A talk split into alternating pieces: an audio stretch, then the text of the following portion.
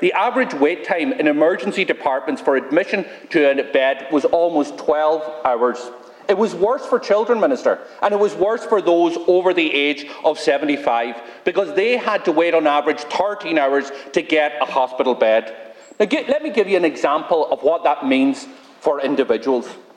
A 78 year old woman, a 78 year old woman from Waterford suffers from cardiac issues. She had to wait 24 hours, Minister, for a hospital bed. Her daughter left her at the hospital the day before, and she called her mother at 3 pm the following day. Her mother told her on the phone that she was diagnosed with heart failure and that mother, that 78 year old woman, was still in the same chair that her daughter left her the day before. That is absolutely disgraceful how our people are treated in this state under the policies of this government. Her daughter spoke of how her mother didn't even have access to a trolley, how she wasn't able to get any sleep the night before, how she wasn't able to take any rest, how she wasn't able to take the weight off her hips or her back. And that is what's happening under your government. That's what's happening under your watch. And this is just one of hundreds of examples that we could tell you here on the floor of the Dáil today. The reality, Minister, is that I have absolutely no confidence in you or your government tackling the ho- uh, hospital crisis and the trolley crisis. Why? Because you've missed targets again and again. Record numbers in trolley, Botched recruitment schemes, the number of waiting lists are soaring, and you're stumbling from one disaster to another. And today we learn again of delayed discharges right across our hospital network. To tackle overcrowding, we need a strategic plan. Do you have one? Of course you don't. The ESRI told us we need 2,500 additional beds, but your government doesn't have a plan to deliver them. And to make matters worse, in the last two budgets, you didn't even provide funding for an additional, not even one single additional acute bed across our hospital network. So, can I ask you a simple question? On behalf of all of those people, 12,000 people who spent time on trolleys last month, why is your government so incapable of getting even the basics right in tackling a national thank scandal you, that has plagued the state for over two decades thank now? Thank you very much, Minister uh, O'Brien. Thank you, Deputy, and thank you for raising this important issue in, re- in relation to healthcare in Ireland. And firstly, if I, I could say on behalf of the government, I'm sure all deputies here would, would share. Um, our commendation to all the health staff, all the staff within the HSE and the health service who work so diligently 365 days of the year and are totally committed uh, to our people and providing as best a service as they can. This government is committed to supporting that. And I want to turn to some facts, Deputy. There are cases, there is no question about that, and you've highlighted a couple of them here, here today. I don't have the background detail to that, but I want to turn to the facts of what government is actually doing. We're investing record funding in our health service. The government's allocated 23.6 billion net to the health budget for this year, current and capital. And that deputy is an extra 5.6 billion, 32% over the original net budget allocation for 2020. They're the facts of what government are doing. More than 20,000 additional staff, net, net have been hired into our health service since the beginning of 2020. And this includes 6,281 nurses and midwives, 3,177 health and social care professionals, and 1,948 doctors and dentists. They're the real facts. 2020, 2021, and 2022, those three years since this government came in, have seen the biggest staff increases in the HSE since it was established. They're facts. That's what is being done. And 2023 continues to show extremely large increases in that space. You talk about acute beds as of mid March 2023. And I would ask you uh, to turn to the facts as well and recognise what has been done. 970 new acute hospital beds have been opened nationally since 2020. And by the end of this year, the HSE is due to have added 1,179 beds against a target of 1,146. We now have 323 adult critical care beds with is an increase of 65 beds or 25% since 2020. Department of Health and the HSE are planning a refresh of the 2020, 2018 health service capacity scheduled um, following the Central Statistics Office um, review, and that will be done and released later this year.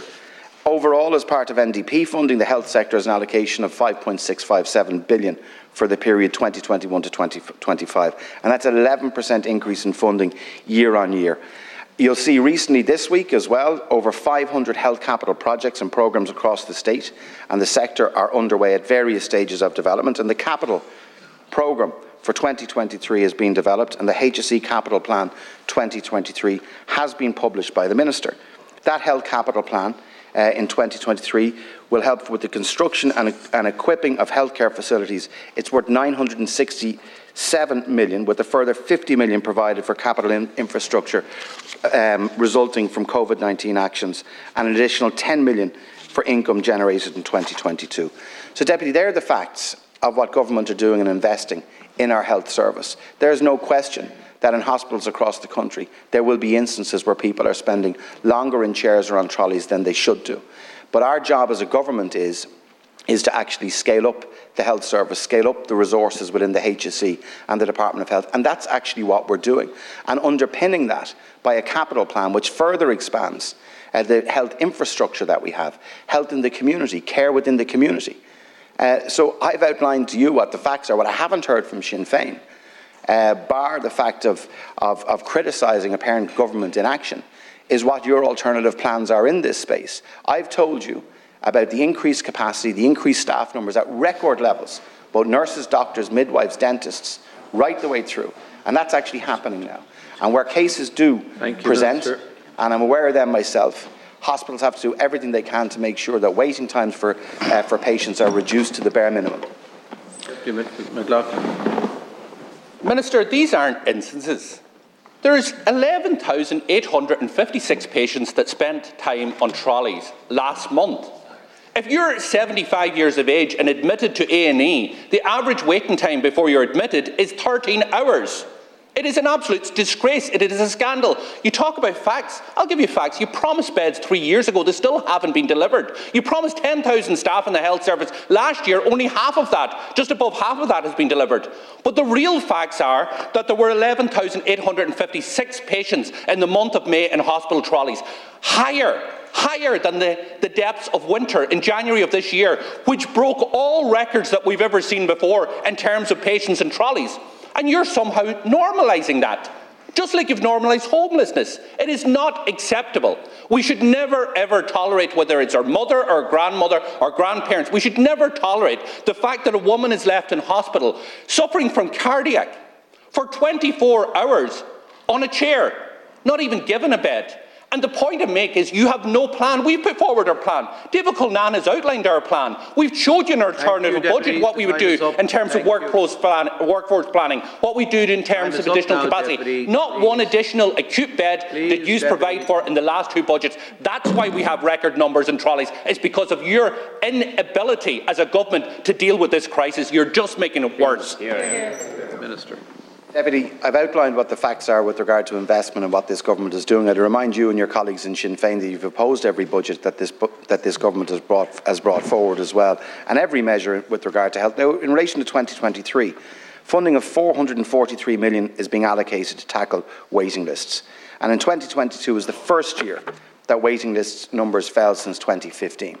And our job is, is to support uh, our hospital network and support care in the community by providing additional resources. And as I've said to you, there are more people now working within the HSE, more doctors, more nurses, more, more doctors, more nurses.